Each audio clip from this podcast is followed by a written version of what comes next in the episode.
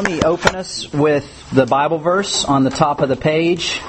Galatians chapter six, verse two and five says, "To bear one another's burdens, and in this way you will fulfill the law of Christ, for all must carry their own loads." So once again, bear one another's burdens, and in this way you will fulfill the law of Christ, for all must carry their own loads. These two verses seem to be different and contradictory, don't they? Uh, but let me explain the Greek words for both burden and load. Burden means to help carry. Uh, I have here that some, it's something that is exceedingly heavy and troublesome. It's the kind of burden that can weigh people down and that can crush them. And this is the kind of burden that people carry in times of crisis when their troubles seem ready to overwhelm them. So when we're reading in Galatians six, to bear one another's burdens, what do you think that, that means here in this context of Stephen Ministry? To share. To share. To help out. Right? Because the people that we're going to pair you with are, are going through crisis. And we've talked about the number of crises that they could be experiencing, whether it be loss of a loved one, or unemployment, or empty empty nesters. That could be one.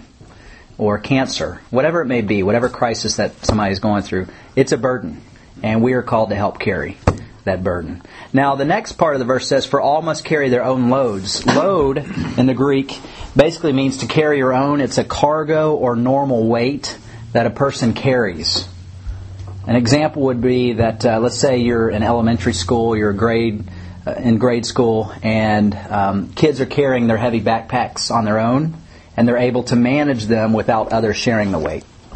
Now, I don't know if, about you, but I always had a backpack on when I went to school as a kid. And it was my backpack. I didn't ask for help. It was my load that I carried. And so there is a difference between burden and load. Burden, you need help. Load is you carry your own. And so the, the Scriptures actually call us to share the crushing weight of the burdens that come into others' lives, but also to take responsibility for our own daily load. So what would be an example of a load that you have each day that you have to carry on your own?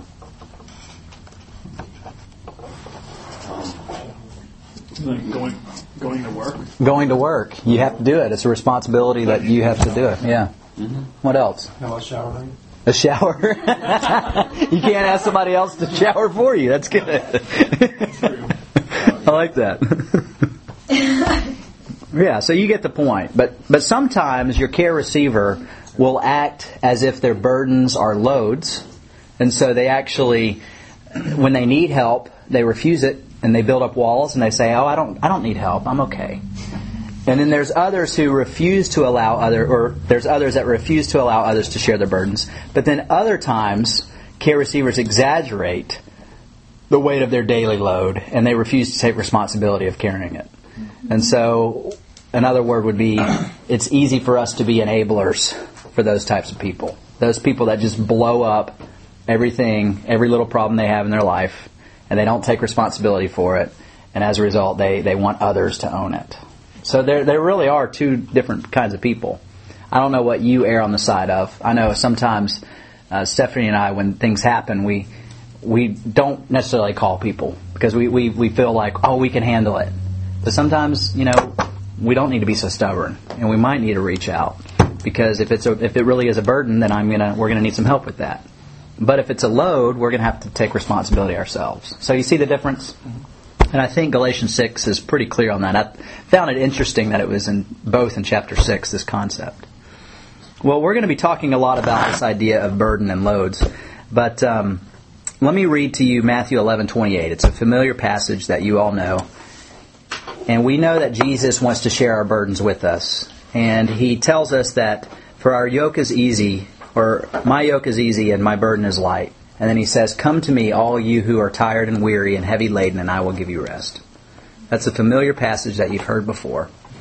And the whole point here is he talks about this whole idea of how his yoke is easy. And what he meant by that is, a yoke is literally a frame where you would have two holes around it, and the oxen would be around, like in that hole. I don't know if you if you've gone to Disney and you have those pictures where you can put your face in, yeah. Or it's a background and you can put your face in and you look like you're somebody or whatever. It's kind of like that, but except these oxen were tied down together. See you, Carl. Okay, man. Take it easy. Yeah, it was good, wasn't it? I'll see you. All right, man. Good seeing you. The oxen were tied together, and they were working together. They were able to plow the field together. If it was just one oxen with this yoke, then it would be out of whack and be out of sync. But with both of them doing it together, they were able to carry and share the, the burden as well. And so I love that analogy of the yoke and the two oxen working together, because Jesus is saying, my yoke is easy, my burden is light. I'm going to help you with your burden. And so as a Stephen minister, it's important when you're sharing this information to your care receiver that Jesus is the one who will make things easier. He's going to help you. He's always going to share your burdens. That's one thing I got to get. All through this whole thing, I will have to continue to remind myself over and over and over again. Mm-hmm. You're there as a facilitator, Malcolm. That's it. God is the one that does it. Right. You know, and I'll know I'll have to. And you say, well, I, I, no, Malcolm, just listen. Right. Right. In fact, I'll pass around the picture of the diagram of the yoke where the, the yeah. oxen are tied in there together. It's really interesting. Mm-hmm. You should also not be unequally yoked. Yeah, you cannot be unequally yoked. That's good. Well, let's go on to number two now. Bond, boundaries for Stephen ministers and care receivers. Letter A, the Stephen ministers' boundaries. Here are some ways you can maintain appropriate boundaries as a caregiver. Number one, to not try to take over the care receiver's life. Let me, let me read this to you. Some people keep their care receiver in a dependent state instead of helping them change.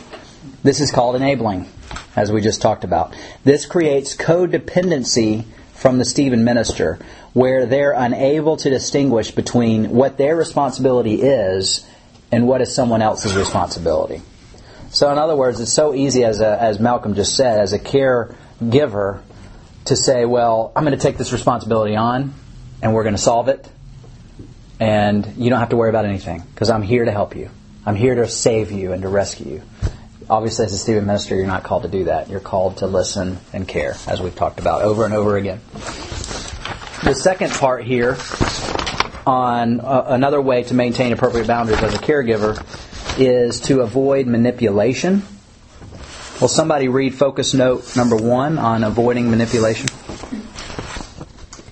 Examples of manipulative care, receive, care receiver behavior include regularly calling you to talk in the middle of the night when there is not an emergency, trying to make you feel guilty enough to do tasks that the care receiver is perfectly capable of doing for him or herself, using guilt to try to make you meet more frequently or for longer periods of time, or trying to talk you into lending him or her money. So out of that list, does anything stand out to you? Anything you want to unpack? If you love me, you would sure do that. Yeah. Um, I have been preconditioned against all of those. Thanks to my daughter. Um, the old love. Well, the fact is you can't be responsible for your care receiver. Mm-hmm. They have to take responsibility mm-hmm. of their loads. You can help them with their burdens, but... Yeah. Did you want to say anything, Malcolm? No, I'm just, just thinking about that. Okay. Okay, that's good. Well, let's know our limits. Number three, page one forty.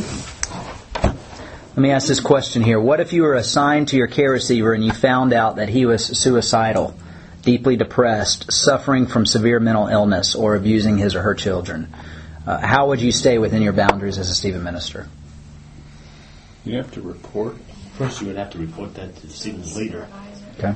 And if, and if they're severely depressed and suicidal, you might have to Baker-act them. Mm-hmm. So in other words, you're knowing your limits, right? Mm-hmm. What you can and can't well, do. If you're like, if they admit to like abusing their children, what is your obligation? Oh, uh, you have to call. Yeah. You have to report it. Yeah. I was going to say, because I know, like, as a teacher, I have to report it, so I would. Yeah. Be like, oh, well, you know what? A good example is Penn State. Yeah. The recent yeah. Penn State scandal. Yeah. You know, everybody was called to alert the authorities, mm-hmm. not their supervisor. Mm-hmm. They had to go straight to the cops. So yeah. So, so let's say that the care receiver is telling us the story of how things went bad with the, say, the husband or the wife. Mm-hmm. But he used to abuse her in the past. The past is past. Do, do we still report it? In the in the past, and they've moved on and repented, I wouldn't. Mm-hmm. um, I would I would let your Stephen leader know. Okay. You know, because that's pretty important information. But uh, but if they've moved forward and repented and you saw reconciliation, and then no. Just keep an eye yeah. on it. But yeah. They won't, they won't get it. Absolutely. It's good. Know your limits. Number four, the Stephen Minister's covenant to care. Look with me on page one thirty-six and one thirty-seven. And why don't you just, uh, well, let me just highlight a few points here instead of having you read all of it. This is something at the end of the training we're going to have you read again just to affirm that you're a Stephen Minister and that you're on, you know, on board with all that we ask you to do, and then you sign it. And it's kind of a, okay, my my name, or I'm good to go, I'm ready to go. So here are a few points here. Uh, I will depend on God for my results in my caregiving, as Malcolm said earlier. I will promote respect among fellow ministers and church leaders. I will guard the reputation of Stephen Ministry. I will serve without expecting or accepting financial reward. Of course, number eight is the big one. I will maintain confidentiality. I will discipline myself to meet my care receiver's needs, and I am willingly, or I will willingly receive direction and supervision. And so all these things you're going to read through. And you're going to affirm it. And this is your limits, knowing your limits, and also knowing that this is what you're committing to. You're not committing to be a counselor, a professional counselor. You're not committing to be a life group leader. You're committing to be a Stephen Minister, and this is what we ask you to do. These are the boundaries that are laid ahead for you. So we'll have you sign that at the end. Letter B, respecting your care receiver's boundaries. How to know if you're trespassing your care receiver's boundaries. First off, you need to pay attention to his feelings, his or her feelings, and your own. If you notice yourself or your care receiver becoming increasingly uncomfortable, you may be getting uncomfortably close to a boundary. So, for instance, if you know that the person isn't sharing all the information that would help you to properly care for them, and you're pressing them, and then they back off and they say, and they end up not sharing anything, then you know you've crossed a boundary. You've crossed a line. And I'm actually dealing with that right now. There's somebody where I know he hasn't told me everything. He even says, I'm not telling you everything. And, I, and I, next time I talk to him, I'm going to say, well, I'm not going to be able to properly give you, or I'm not going to be able to give you the help that you need unless I know all the information. Otherwise, I'm just going to be able to help you with the information you're giving me. But that's all I've said, and I'm going to leave it at that. If he doesn't want to share anymore, I'm not going to press it. But, in other, but on the other hand, he's not going to be able to really get the help unless he tells me all the information. And so I would just be careful, you know, just to not press for more information, or maybe say it one time and that's it. You have a, no, you have no, a. No. Oh, okay. I at first I understood that if they don't say the whole information, we press on it. But but if they don't say anything, we just continue to to listen and to be yeah. there for them. And, okay. Because obviously they choose to not reveal that information yeah. for. For some reason. But if, yeah. but if you're coming close to a boundary, I think it's very worthwhile to just uh, kind of state the boundary mm-hmm. and stuff and, and put it on the table, not as a, uh, something against them, but try to make it in a, in a more logical thing. Well, I'm not, I can't do this. Mm-hmm. Yeah, that's good. Before it gets to the end road and then you have to really take a hard line with them, it's a lot better to, maybe we need to talk about some guidelines. Mm-hmm. Yeah, that's helpful. You can't force someone to share something they don't no. want to share. No, you can't. They, they won't. Just like that, that girl I've been dating now for going on seven years or so, she plays her cards right to her chest. She mm-hmm. won't tell you. And, you know, as long as I'm, do I even know where she works? Mm-hmm. She won't tell me where she works. Oh. No, and she just, she just, she has boundaries and stuff like that, and she she just puts up boundaries, and she says, um, just, you know, not that's it. You know? Mm-hmm. And it's all top secret, you know, and, and it's very very difficult because you know I've been dating her for so long to finally I actually got her to say, I love you. Wow. She wouldn't say that. Now she says it frequently. Wow. But she couldn't couldn't say that. Yeah. She just she was so closed off. And this right here is actually making me see the problems that she has and mm-hmm. how I address these. Right. You know? And you don't want to press it too much if, if they're unwilling to share. That's good. Yeah. That's a great example. But it, it may be she does something that she really can't. No, she can. She can. She, I know exactly she can. It's just that that's just the way she is. And she just won't say it. Yeah. What? No. Very protective of oh, she's protective of everything, you know. Mm. She's protective. And it's very difficult to talk to her many times because you don't know whether you're going to be talking about something that, you know, she wants to talk and she wants to talk on the phone. And she'll keep you on the phone for hours if mm-hmm. she wants. But she just won't talk about something. Right. She won't open up. Yeah. And she just has these boundaries like that. And I'm trying to mm. break them down. Yeah. And this right here is... I have to respect her boundaries. Mm-hmm. And why, I don't know. Yeah. Well, I'm sure this training has been helpful for you yes, because you're seeing, first off, the importance of confidentiality. Secondly, the importance of being assertive. But third, the importance of active listening. You know, and that, that was the that's the key because when remember we talked about that in lesson three yeah. of actively listening to someone and really caring and asking open-ended questions and giving reflective right responses. Also is very about, about how I ask her. I can yeah. ask her a question, but it's just how you phrase it. Yeah, and doing it out of care and concern. Yes. And more showing more empathy than sympathy. Yeah. You know, I think that, that will help. And then obviously just being there and building her trust, you know.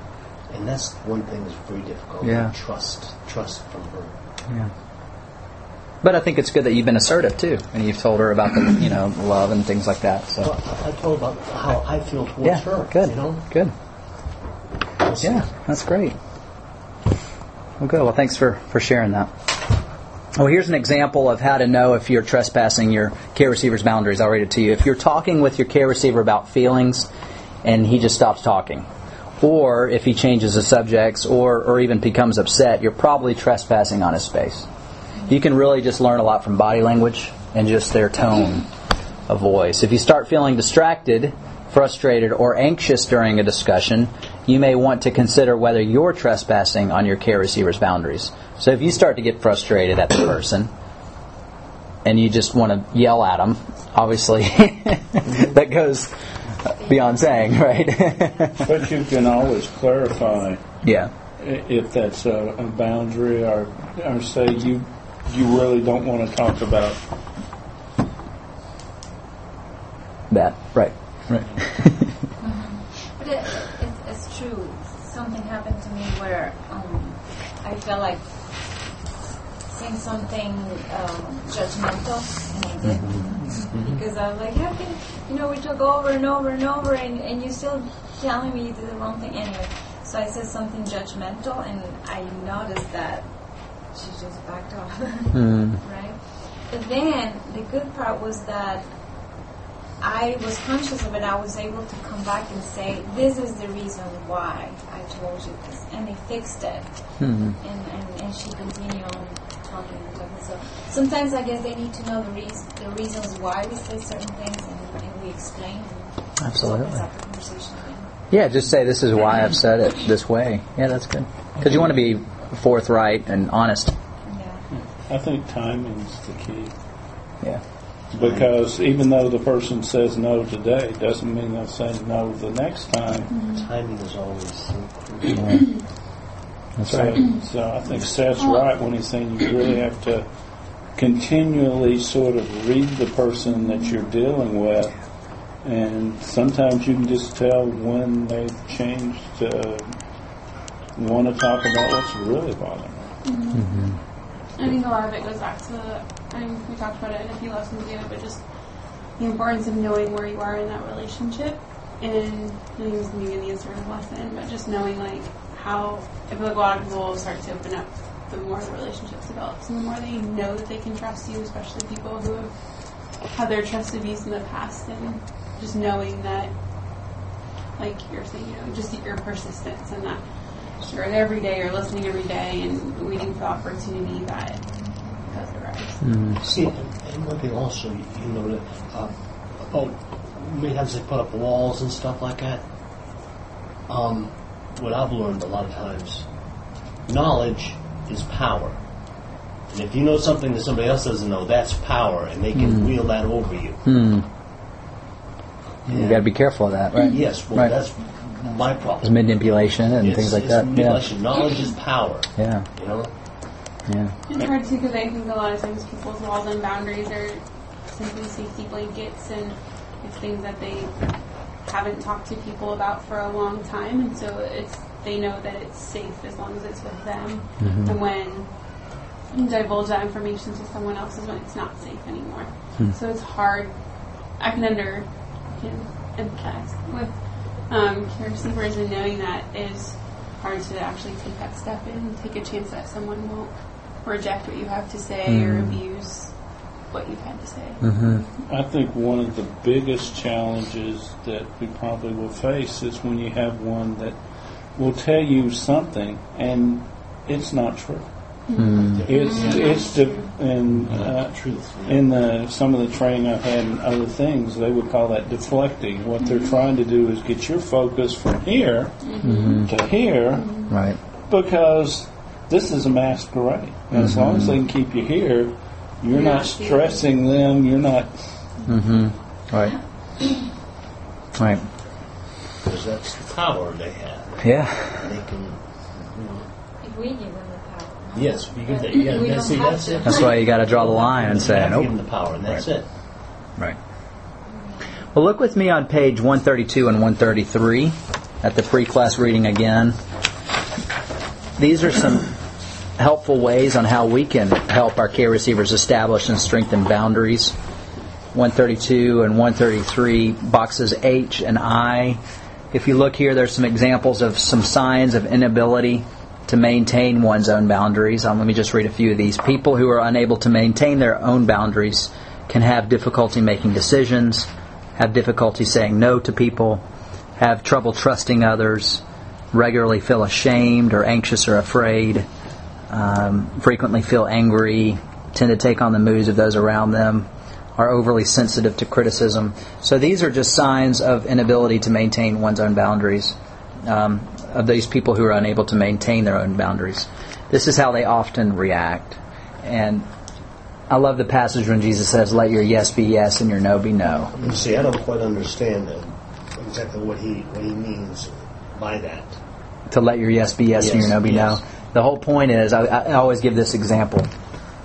If somebody asks you to go to a birthday party, mm-hmm. and you said, uh, maybe. And then last minute, and then you say yes. And then last minute you come out and say, "Oh, you know what? I have something else I got to be doing."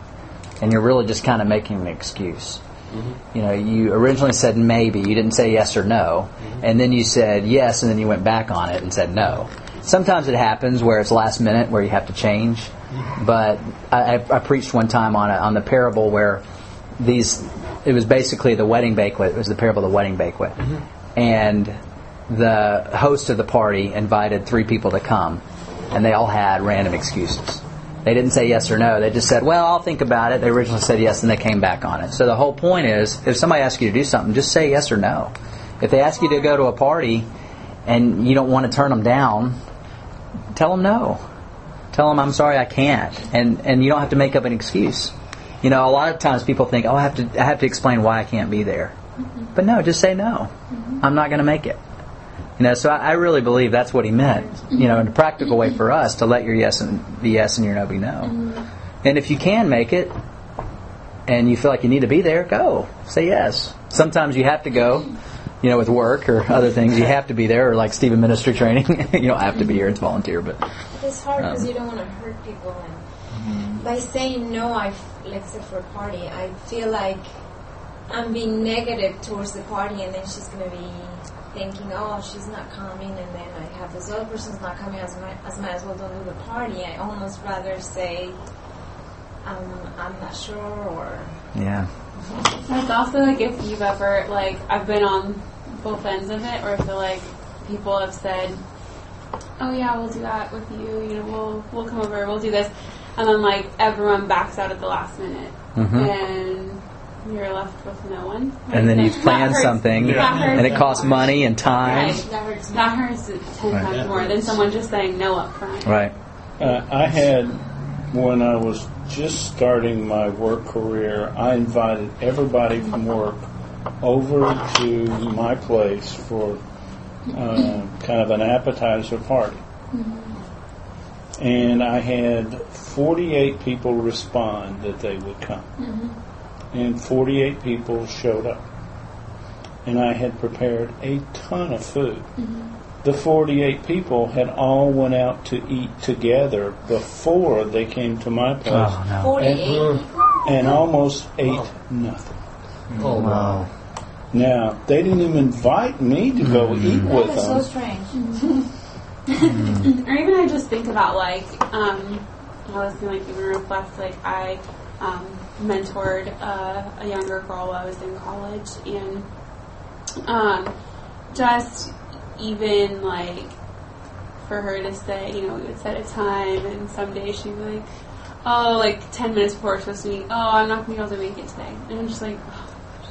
And, um... It's, it's spring, yeah. It's, it's hard. Inconsiderate, yeah. It's just to commit. Yeah. It's something to commit. But it's, like, yeah. I think, like, that being a part of boundaries is all about being self-aware, and this is, like, something I try to teach my kids all the time is um, self-awareness and, like, knowing enough about yourself to make good decisions and to make those decisions for yourself. Like, mm-hmm. you know, I, people do it at work all the time. They say yes to everything, and then everything they're doing, they're giving an eighth of themselves to, mm-hmm. rather than saying yes to one thing and giving themselves one hundred percent to that. Or they never deliver. Right. Because they are the yes man and the yes woman who says yes to everything. Right, which I had to learn the hard way. I've always been a yes person, and I...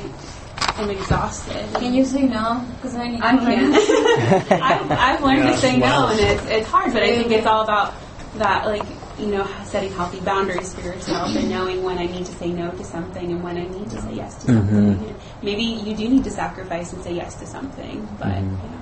Otherwise, you my, my, when I was growing up, my, my dad, my dad was. Mm-hmm. Anytime you asked my dad when you growing up any, anything to make it what else is always no, mm-hmm. and you know it. Mm-hmm. All his kids do is no. Mm-hmm. It's easier for dad to say no than to say yes. Mm-hmm. Mm-hmm. That way, you didn't have to. You don't have to worry about it. Just no. So we knew it, and then after a while, then maybe he'll say, but it's always no. So when dad said no, well, let's say it.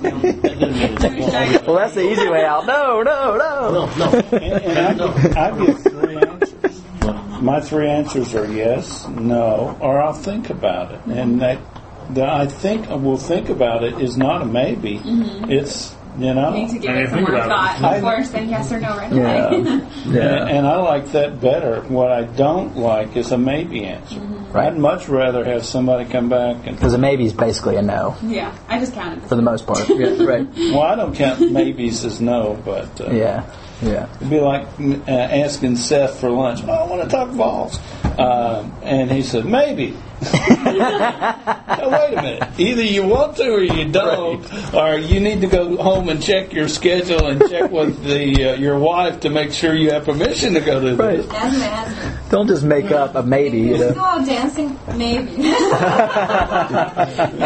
no, I mean, that's basically a no. I need clarification. Right. What does maybe mean? Well, let's look at reference box I, page one thirty-three. Signs of inability to respect others' boundaries. So people who are unable to respect others' boundaries may tend to make decisions for others. They may interrupt others and not allow them to finish sentences or thoughts. They may have difficulty allowing others to say no to them. They may have difficulty giving others what they need. They may find it hard to look others in the eye. They may regularly disparage others' ideas and opinions.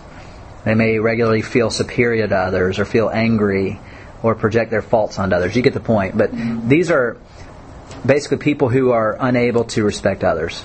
Um, and sometimes it's easy for us, even in conversations when we're with each other or even a care receiver, we cut them off.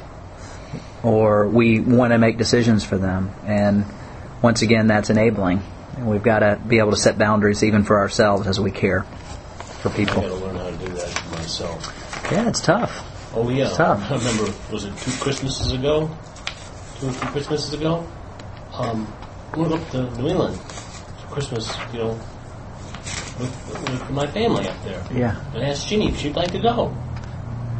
She didn't say anything. She wouldn't, she wouldn't commit. She wouldn't commit anything. Yeah. Okay, fine. So I went and bought tickets and stuff like that. Go up. After I bought the tickets, she said, no, she didn't, she didn't go. And that's mm. it. So I was stuck with a ticket that I paid oh, for. Man. Well, no, thank God my mom was able to use it and stuff. That's okay. good. That's but good. See, this is the thing. She's, you know, she just didn't say yes or no. She just, mm, nothing. Nothing. No response. Yeah. So yes or no would have been good because yeah. you would have known. Yeah. So you just yeah. to say what was the deal, you know? Yeah. Yeah. Well, box G, and we passed that. There are types of fears that prevent healthy boundaries. Fear of abandonment. You know, people have been abandoned before, whether it be parents leaving them, or or a boyfriend or girlfriend, or husband or you know wife. There could be a fear of anger, fear of loneliness, fear of being a bad person. So these are all. This is page one thirty-one. These are all fears that can that can keep people from setting boundaries. Uh, fear of being unworthy. Anyway, I would just encourage you to go back over this pre-class reading because there's a lot of good stuff on boundaries from this. If you haven't had a chance to read it yet, um, I would just encourage you to look through it because there's some really helpful tools from that section. Well, let's move on now, and this is going to be page one forty or one forty-one. And this is going to be just a large group exercise, and then I believe we're going to be done. So what we're going to do now is look at hypothetical caregiving situations that have some boundary problems. So focus note three on page one forty-one contains a description of a caring relationship. And focus note four has some questions to discuss about it. So what I'd like for us to do is I would like for one of us to read out loud the description on focus note three, and then we're going to go through some of the questions on focus note four. So who will read? Okay, John, you got it. Um, caring relationship one, Michael and Leon. Michael was in his late twenties with a wife and three children. Michael had lost his job and was still looking for a new job five months later. He felt panicked about his family's finances and his self-esteem was very low. Leon, a man in his fifties who worked as a police officer, had become Michael's Stephen Minister to help him deal with the challenges of being unemployed and finding a new job. When Michael and Leon met, they would usually talk about how the job hunt was going. Leon offered helpful ideas and encouraged Michael to keep trying. When Michael tried to talk about his feelings, however, Leon seemed to stop paying attention. Usually after a few minutes with no response, Michael would give up talking about his feelings. One week, just as Michael was about to leave for his visit with Leon, Michael's wife Cecilia blew up at him. She accused him of being lazy and incompetent. She shouted at him to stop visiting with Leon and go find a job instead. Michael was devastated by the time he got to his visit with Leon. He spilled his feelings out, he, he spilled his feelings out without even noticing Leon's reaction. When he finally ran out of things to say, Michael looked at Leon and saw that Leon was red-faced and upset. "Listen," Leon said, "I have been through unemployment and I spent a lot of time crying about it, but it didn't do any good. The only thing that helps is to search day and night for a new job. That was the only way I got my wife off my back, and that's the only way that's going to work for you." Whoa, okay. Well, let me ask the question number one on focus note four. Who is this caring relationship, or who in this caring relationship has a problem with boundaries? The Stephen Minister. Yeah, exactly. Okay. So how would you describe the boundary problems? Look at the four broad categories of boundary problems on page one thirty-three and one thirty-four of your pre-class reading if you need to. But how would you describe the boundary problems here?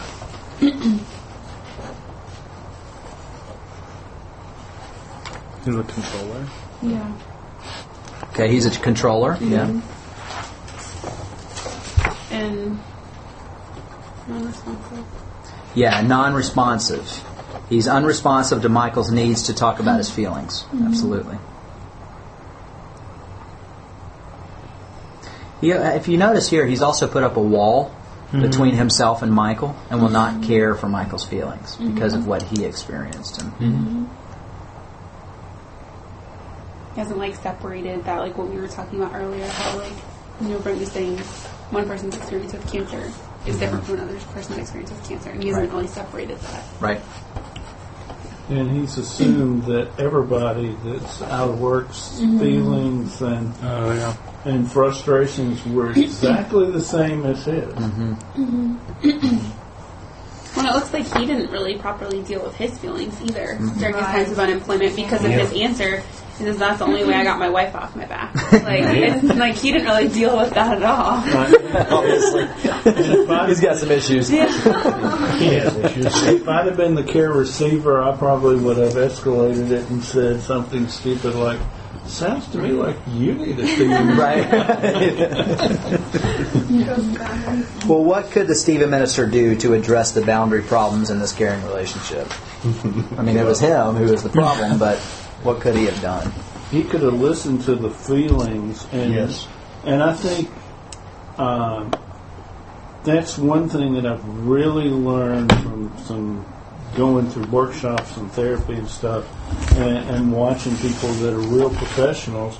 They're all about what are you feeling, what are you thinking, what's going on. See, this is yeah, they, they're trying to get to the emotion underneath it, to diffuse the emotion, mm-hmm. because once you diffuse the emotion and it stops being gripping you, then you can talk about it in a more open and honest fashion. Mm-hmm. Absolutely. And that's the difficult thing to get to. Oh, yeah. And he just missed golden opportunity after golden opportunity right, right. to get a deeper understanding, because it's kind of like the other thing we were talking about, masquerading or where they're mm-hmm. deflecting. ninety percent of what he could have been hearing could have been not real, mm-hmm. and you missed the opportunity to find out really where the emotion was going and maybe asking a leading question, going, well, you know, I was just scared to to say this is really what... yeah. And he wasn't being... He wasn't really there for the care receiver because... didn't listen when he uh, he was showing his low self-esteem. So the Stephen ministry was almost acting like like the wife, mm-hmm. and in a way being critical and not motivating, which seems like this mindful guy needed motivation, right? And he wasn't and a listening ear. Anywhere. Yeah. yeah. Exactly. Exactly. Well, good. Y'all get the point there.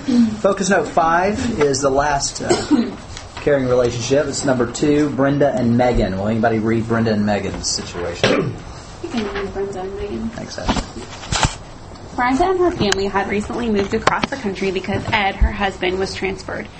Ed was extremely busy learning his new job and was rarely home. When he was home, he was too tired to do much besides watch television and sleep on the couch. Brenda's two children were two and four and a half years old. They demanded her constant attention. Megan was assigned to be Brenda's Stephen minister after Brenda talked to the pastor about her frustrations. Brenda was Megan's first care receiver. The first time Megan came to Brenda's house for a caring visit, Brenda talked with her for a while and then asked her to watch the children while she went to the grocery store. I won't be long, and it is so hard to go to the store with these two in tow.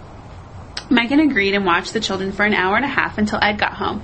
Ed tried to pay her, assuming she was the babysitter. The next time Megan visited with Brenda, she held the two-year-old while Brenda did dishes and cleaned the kitchen.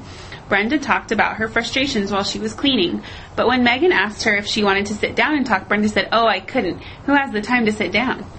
After several similar caring visits, Brenda called Megan late one afternoon and said, "Ed just called me and said, we have to go out with his boss tonight. I was wondering if you would mind watching the kids." Megan felt frustrated. "Don't you have a babysitter you can call?" "Are you kidding? I haven't had time to find a babysitter." Megan decided to put her foot down. "I'm sorry, Brenda. Babysitting isn't part of my job as a Stephen minister." Brenda sounded angry when she replied, "Oh, come on. You're supposed to be helping me with my problems. I'm new in town, and I don't have a babysitter, and I have to go out with my husband and his boss in a half hour. Don't you think that's a problem? If you won't help me with this, what good are you?" Megan could see Brenda's point of view, even though she thought Brenda might be wrong. As Brenda waited impatiently on the telephone, Megan felt she was at fault for Brenda's frustration. After a minute, she gave in and rushed over to Brenda's house to babysit her children. All right, so let's go back to questions on one forty-one. Who is this caring relationship, or who in this caring relationship has a problem with boundaries? Both of them. Both, right? Mm-hmm. The Stephen minister is an enabler. That's right, right. So, number two, how would you describe the boundary problems between Brenda and Megan? What about Brenda? Let's look first at Brenda. What is Brenda, Brenda's problem with boundaries? She is a controller. Mm-hmm. Very manipulative. Yeah, manipulative. Yeah. Controller, yeah. Aggressive with her verbal abuse. Mm-hmm. Mm-hmm. It's disrespecting the Stephen ministry. structure by not even giving the time. You know, the Stephen Ministry is taking precious time of her life, of his mm-hmm. life, and Brenda is doing the dishes, and that that shows that doesn't show respect. Mm. respect. Yeah. I would have found her a babysitter. Mm-hmm. No, so you should have. And all that, that is before. just the. Is, I think it follows the the beginning because Brenda took advantage of uh, Megan. From the beginning, so the rest mm-hmm. is just easier for Brenda to do mm-hmm. as she keeps pushing and pushing. Mm-hmm. Mm-hmm. Right. Megan's going to back herself into a corner. Yeah, what's Megan's problem with boundaries? She's compliant. compliant. Mm-hmm. She didn't set them. She didn't set them, right? She can't yes. say no to anything. Can't say no? Not being, yeah, truthful. You could see it's the frustration in her, right? Well, but even when she like tried to be assertive, like she still let Brenda like back her down. You know. Has this ever happened to y'all? Yes. Yeah.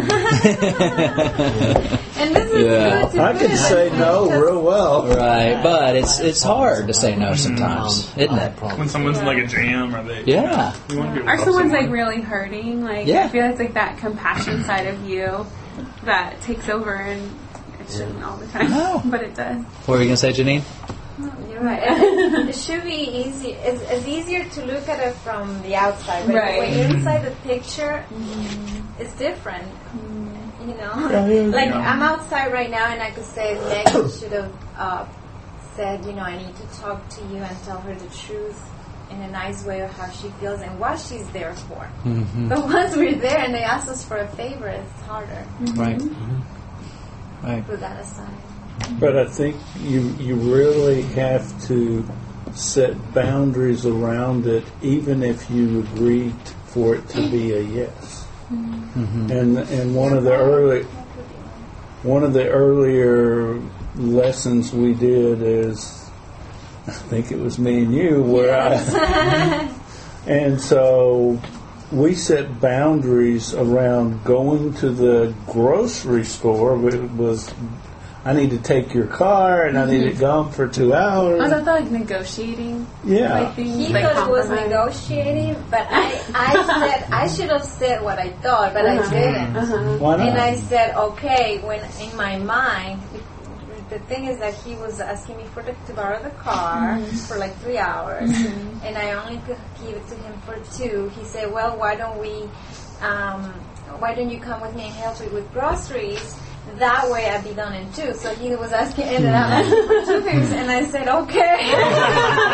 "Okay." So instead, I should have said what I really thought. You know? uh, yeah. Well, maybe, uh, but like in this case, if she'd negotiated the first one mm-hmm. so that she understood, hey, this is a one-time thing, you need to find a babysitter, mm-hmm. this is really beyond the responsibilities of what I'm providing you, That's true. and set the clear boundaries, I think they both would have been better served. Mm-hmm. Well, like, I can't believe that on the first, like at the first meeting, Brenda asked her to do that, and I would have, I think I would have flat out red flag. No. Yeah. I mean, that's someone who's trying to. Right, you're probably thinking, what does Seth yeah. get me into? but but if they're new to town, right. then I would have said, well, it sounds like you need a, a babysitter, and if you had a babysitting right, group at yeah. the church, I said, mm-hmm. why don't you let me put you in touch with, yeah. with the babysitter? Right. I'll give you a name and number, and they provide this service, and these are people you can trust. Mm-hmm. And mm-hmm. I will say this is probably the number one issue that you're going to face as a Stephen minister, because it's so easy to cross boundaries mm-hmm. and to blur, like you don't know, is this a boundary or, mm-hmm. or not, or do I need to set a boundary or not? Mm-hmm. You know, well, it's hard because I feel like there's some things that I'm really good at saying no to, but there's other things that are really, really hard for me to say mm-hmm. no to, and I've like learned that in teaching too, mm-hmm. because my kids have learned what I will always say yes to and what I'll always say no to. And so, like, they, like, you know, it's like, it's real. I had a, another teacher tell me, like, from the outside, like, she noticed this. And I was like, oh, my gosh, because uh, my thing is I I always let kids go to the bathroom. Mm-hmm. When they ask me to go to the bathroom, I say yes. And she's like, she's that's a teacher I co-teach with, and she's like, do you notice? She's like, none of them ask me to go to the bathroom. They always ask you because I always say yes. And I never even noticed, but, like... Huh. It's just, I don't know. Interesting. Well, yeah. They don't ask her? No, because she doesn't, like, they know if they ask me, I'll say yes. What do you mean? Are you both in the same classroom? Did you actually oh. say no to that? Huh? No, you can't say no. We can tell them that they're not allowed to use the restroom at all in our class, that they have to use their passing period to do it. But, mm-hmm. Wow. But I always say yes. And I never knew that. But it's, it's like volunteering and mm-hmm. stuff. Yeah. And my wife has the challenge of learning to say no. Mm-hmm. I said, well, if you volunteer one time, mm-hmm. uh, you better set the, the guidelines mm-hmm. that it is one time or you, or you have taken on this new role and responsibility. She goes, oh, no, they wouldn't do that. Well, yes. My old church, you're the number one guy. Oh, we know you always oh, will you say, say yes. yes always. and I and I tell people sometimes, you need to even tell me no sometimes, yeah. and then Mike and your pastors. Yeah. Sometimes we're going to ask you to do stuff and you need to tell us no. Yeah. You can be okay with that. But I think boundaries is one of the most important. Yeah. And yeah. I really enjoy Not only as a Stephen minister, but as a life skill. Mm-hmm. You know, it is. It's like being able to set healthy boundaries for yourself. It's very it's difficult. Life skill, you say? Yeah, life it's a very skill. Difficult. And yeah. that, that's, that's it's a li- and it's a life skill that I feel like a lot of adults really struggle with. And that's very difficult for me sometimes to set set boundaries, yeah. and, and I'm, I'm learning that more to set boundaries. Absolutely, absolutely. There's a great book. In case you want to learn more about it, called Boundaries. It's uh, believe it or not, it's uh, written by a guy named Henry Cloud and John Townsend. And I just read through it last year because we did another continuing ed course or training for our current Stephen ministers because we realized boundaries was a big problem with their care receivers. So we brought it up again, and I'd read the book and we talked about it. But it's an excellent book. You can get it on Amazon probably for two bucks, but it's just called Boundaries. And yeah. it's very good. Henry Cloud. Henry Cloud and John Townsend, but it's excellent. So if you want to learn more about it, I would highly recommend it.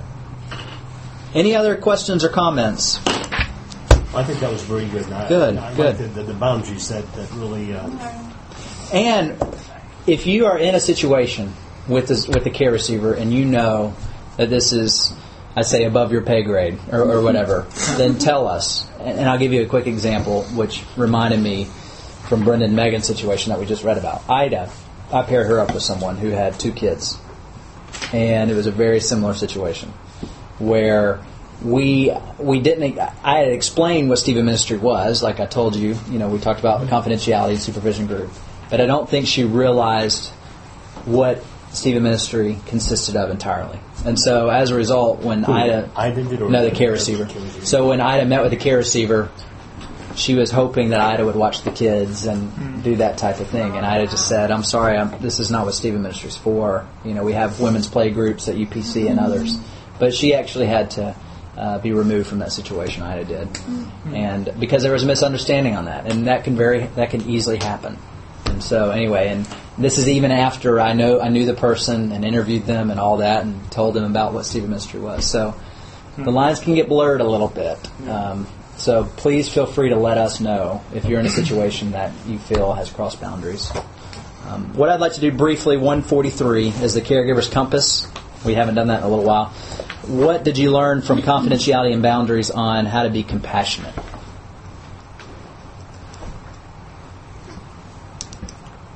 Actually, to set boundaries. To set boundaries is showing compassion. Yeah. yeah. To set boundaries. That's good. I mean, too, like, um, I even learned through our little, like, um, dialogue things that how to be compassionate in, like, the confidentiality. You know, mm-hmm. I think it's really, like, showing people your compassion by letting them know that you're really there for them and you're setting up a trustworthy relationship mm-hmm. with them. And, you know. mm-hmm. What about full of faith? What stands out to you for full of faith, confidentiality, and boundaries? Letting God be in control. Mm-hmm. Even though you're the listening ear, it's God that enacts the change. Yeah. What about skilled? Did you learn anything today? Mm-hmm. To set boundaries. To say no. To set boundaries. To, set boundaries. to say I can. I got a two-letter word. Confirm, no. Nor deny. Spanish for no. I love you, but no. What about trustworthy? Confidentiality is obvious. Right, right. The other thing I would say about trust rather than boundaries is it's good for you to set examples to the care receiver. So if you're setting boundaries or even saying, I can't go into that or I'd prefer not to go into that, if they're asking you personal information that you don't want to share, if if you sh- if you basically set that boundary and say, I don't want to go there, then that sets a good example to them. And they may say, oh, well, maybe I can be that way too and not vomit everything out, as I say. Right. Yeah, right. Well, great. Well, good good job, everybody. Thank you. Next week, once again, we'll look at T eight and T ten. So make sure and do the pre-class readings there and the readings in when and how to use mental health resources. Let me close this in prayer. Lord, we thank you for these two lessons on confidentiality and boundaries, and I pray that we will really take what we've heard to heart and take what we hear from our care receivers and make sure we are confident uh, in knowing that we won't share that information to others. And I also pray that we will be able to set clear boundaries with our care receivers, and not only with our care receivers, but also with people we come into contact with. I think of our our work, our family life, our friendships, even our church life. I pray that we'll be, we'll be able to let our yes be yes and our no be no. Lord, just uh, watch over us this week, and may we use this information wisely as we uh, live our lives. In Jesus' name, amen.